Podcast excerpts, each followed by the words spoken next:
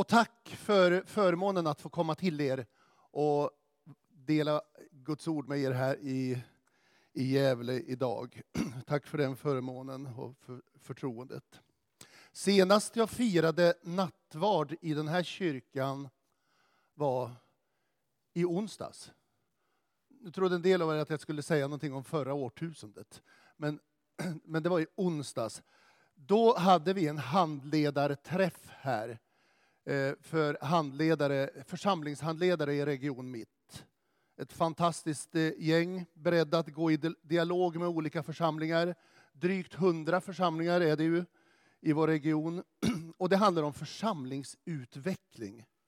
Alltså drömmen om att små och stora församlingar överallt ska få växa, mogna och, vara ett, och bli ett hem för många människor som idag inte skulle ha en tanke på att tro eller gå i kyrkan.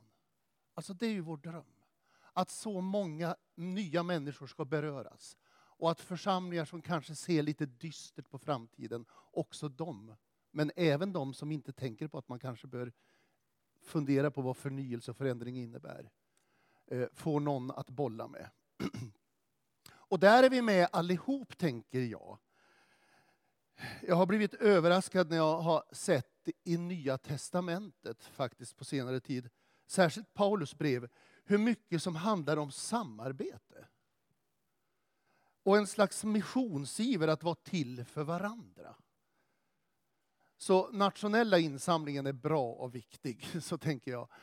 Ett exempel för mig som jag har varit involverad i ganska mycket nu på sista tiden, det är Växtpool Jämtland.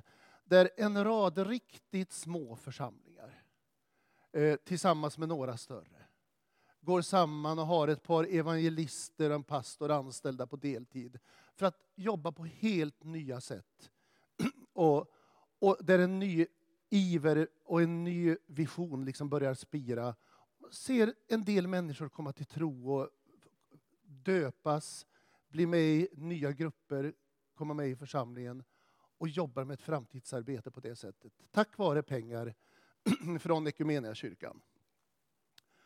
Ehm, men jag tänker också på starten där jag bor, i Rättvik, för våran del.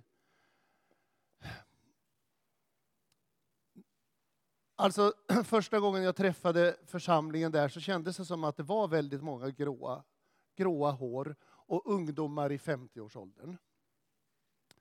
Och en äldre tro, jag minns när en äldre trotjänare efter ett tag kom fram till mig och han liksom pekade mig i bröstet och tittade stint på mig och så sa han Per, vi har fem år på oss. Sa han. Och jag var ganska tacksam för den krismedvetenheten. Och den tydliga visionen som fanns samtidigt i hans blick då. Vi kom från, hade lite större, lite större församlingar än så. Och vi hade tonårsbarn med oss. Och jag minns att jag kom hem från en eh, personalkonferens med Equmeniakyrkan med en sån här karta som man hade tryckt då, med röda prickar, en röd prick för varje församling inom Equmeniakyrkan. Och en del av er har kanske sett den där kartan. Och jag la ut den på, mina barn tittade på den, och en av mina söner, vi liksom la ut den på bordet och bara kikade, hur ser det ut? Och det var ganska glest här omkring jämfört med ja, men där vi kom ifrån. Det var särskilt söderifrån, får man säga. Och han, plötsligt gjorde han någon slags symbolhandling. Han tog liksom båda händerna över kartan och liksom tryckte de här röda prickarna upp hitåt. Eller åt eh, Dalarna till, rättare sagt. De hade varit med där det fanns ungdomar, grannförsamlingar, lite drag.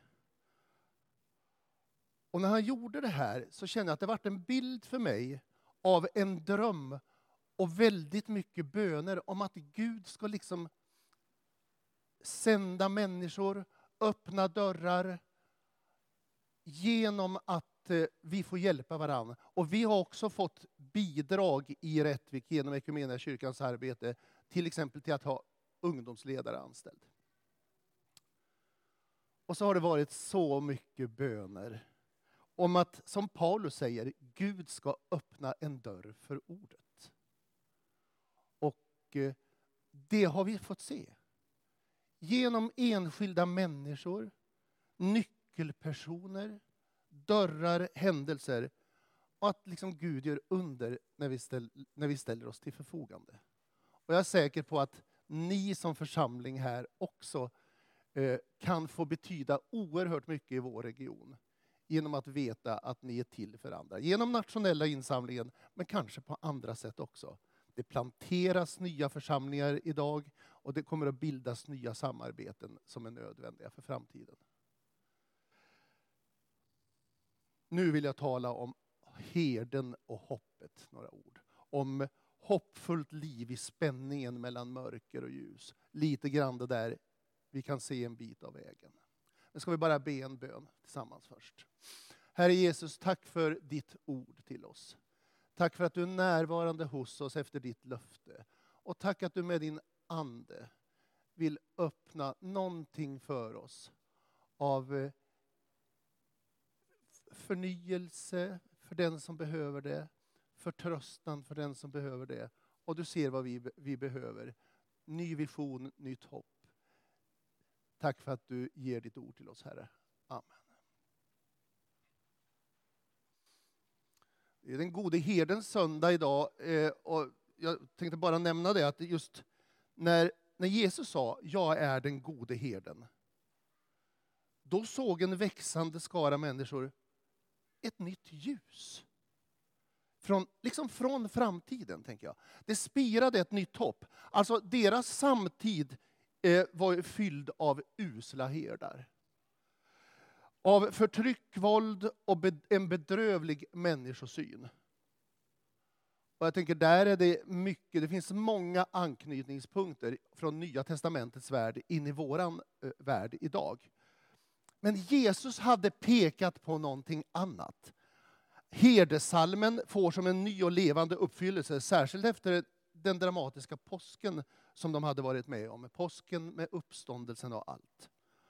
Och nu kommer det några rader från ett brev som jag ska läsa, som är skrivet till människor som lever, kanske inte som brutalt förföljda, men ändå som en skara, en minoritet, lite mobbade i en tuff och krånglig värld i en utsatt situation.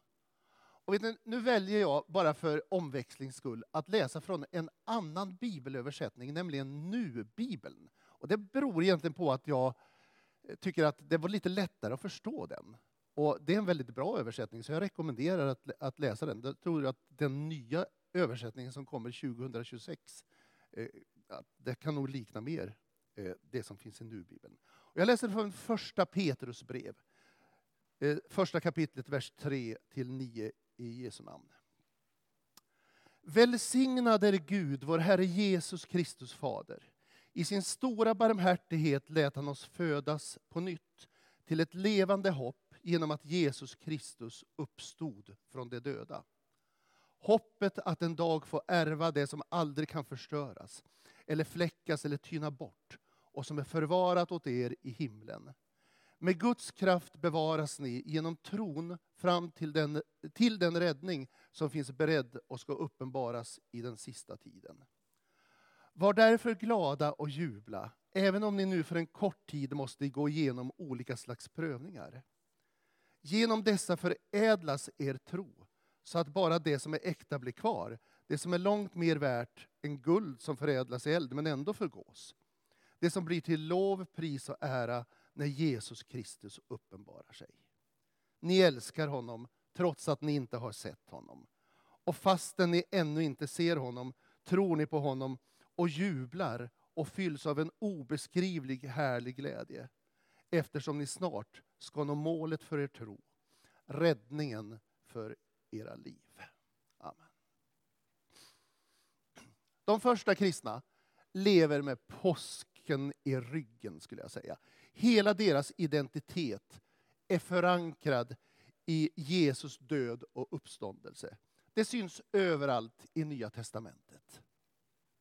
Hebreerbrevets författare säger att Gud har fört fårens store herde, vår Herre Jesus, upp från de döda. Och vi har ju firat påsk. Och jag tänker påsken är som en tidslinje av väldigt dramatiska händelser som avlöser varann och som är väldigt extremt växlande. Med en slags dubbelchock för de som var med om de här händelserna först. Med, med liksom långfredagen. Sen är det alldeles tyst. Och så kommer påskdagen. Och det man verkligen kan uppleva, tänker jag, när man tänker på det här påskens dagar, det är att det är så mycket långfredag i världen. Eller hur? Alltså långfredagen är ju viktig för oss, men just känslan av smärta och lidande. Och vi tänker ju inte minst på kriget. Men också i personliga erfarenheter. Det finns en hel del långfredag. Och ibland så känner ju många av oss det här lite grann med en del ord, till exempel i Saltaren. Gud, var är du? Gud, förbarma dig. Gud, ska påskdagen aldrig komma fullt ut? Men varje söndag så proklamerar ju vi, det är därför vi firar gudstjänst på söndagarna, vi proklamerar att påskdagen har kommit. Och hur ska vi då hantera långfredagens närvaro i världen och i våra liv? Det är som om det vore lördag. Alltså, det där smärtsamma har kommit. Men det är någon slags tystnad. Ibland en känsla av Guds död. Det sägs att vi människor kan leva 40 dagar utan mat, tre dagar utan vatten, åtta minuter utan luft, men inte en sekund utan hopp. För en och en halv månad sedan ungefär så var min yngre bror vid paddelbanan på morgonen före sitt jobb och spelade paddel med en arbetskamrat. Rätt vad det är så faller han bara omkull. Och det blir ett väldigt, en väldig aktivitet runt omkring honom förstås. Ambulansen tillkallas, men han förlorar medvetandet. Han förs med ambulans, det var i Örebro, till eh, universitetssjukhuset. Till thoraxkliniken. Hans fru tillkallas dit. Och så opereras han, öppnas för, för ballongsprängning och hjärtinfarkt. Men det visar sig att det, det är inte det som är problemet. De ser direkt att det är något annat. Det är massor av blod runt hjärtat, i hjärtsäcken.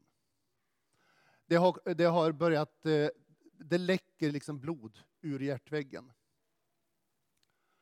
Och eh, han akut öppnas extremt snabbt. Och det här visste vi inget om när vi hade hört att han hade åkt in dit.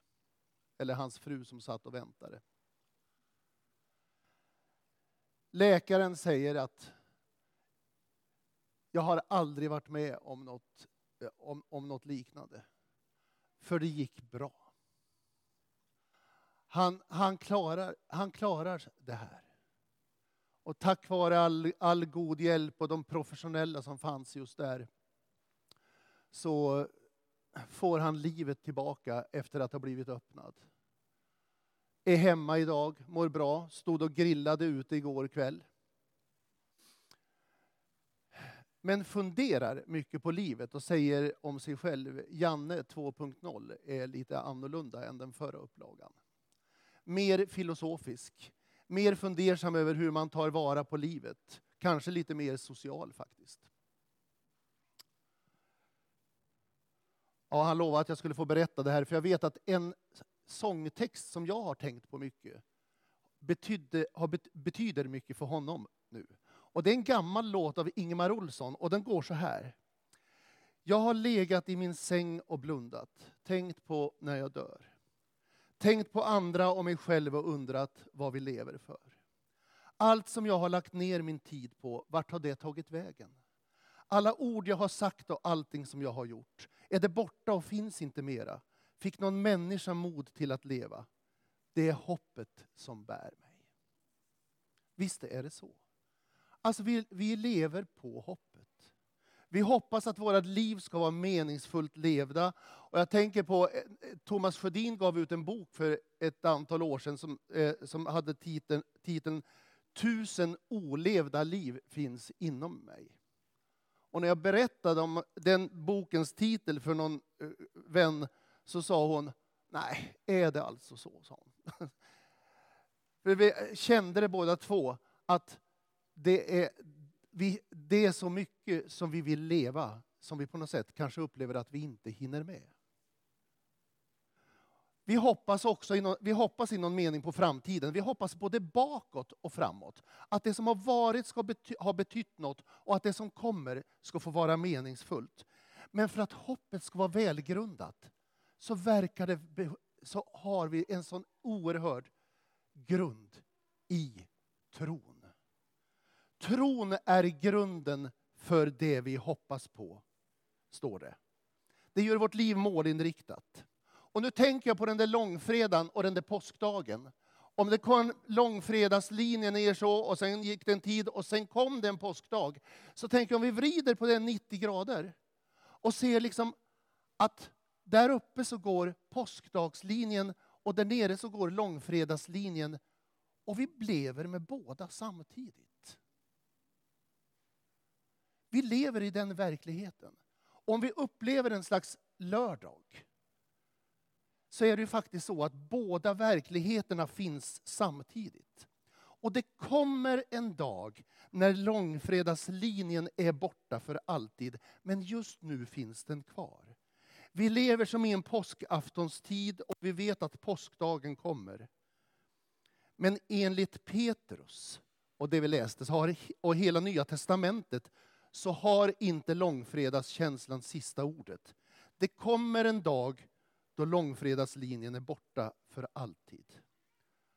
Petrus skrev, med Guds kraft bevaras ni genom tron till den räddning som finns beredd och ska uppenbaras i den sista tiden.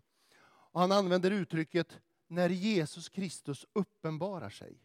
Och han rekommenderar glädje och säger, eftersom ni snart ska nå målet för er tro, räddningen för era liv.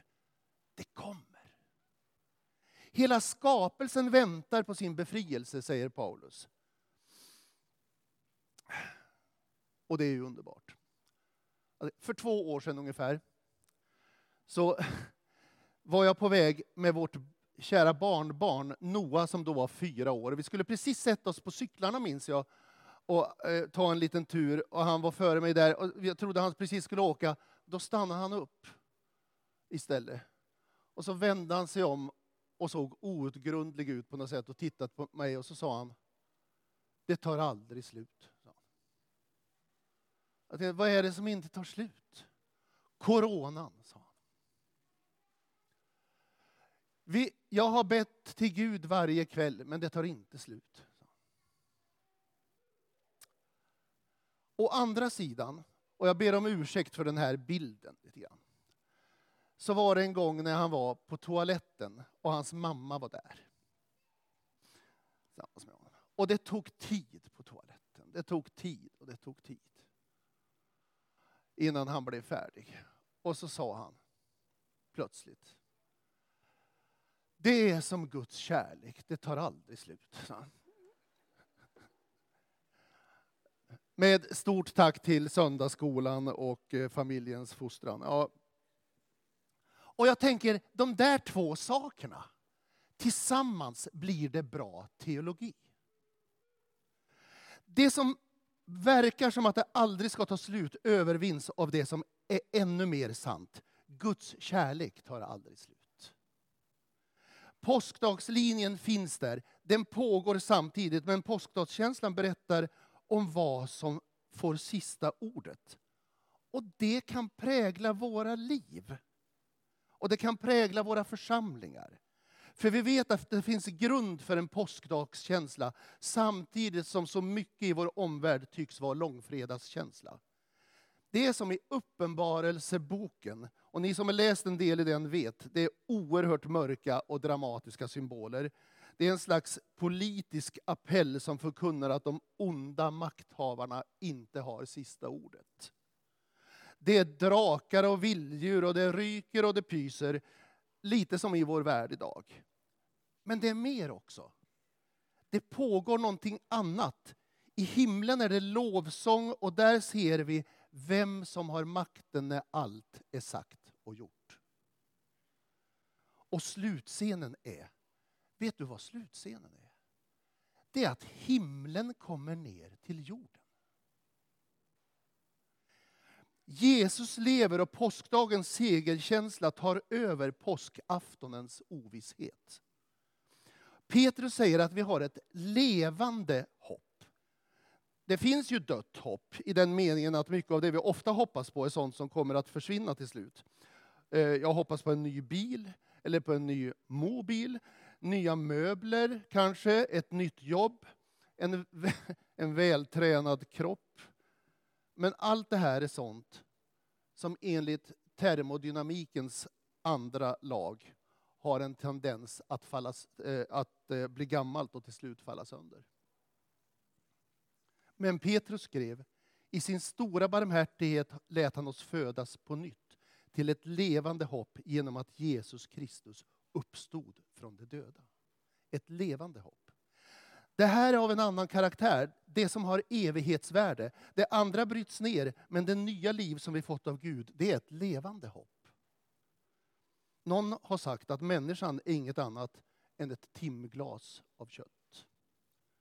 Ingmar Olsson igen. När en vacker dag mitt liv är över och min tid är slut finns det ingenting som jag behöver som jag haft förut.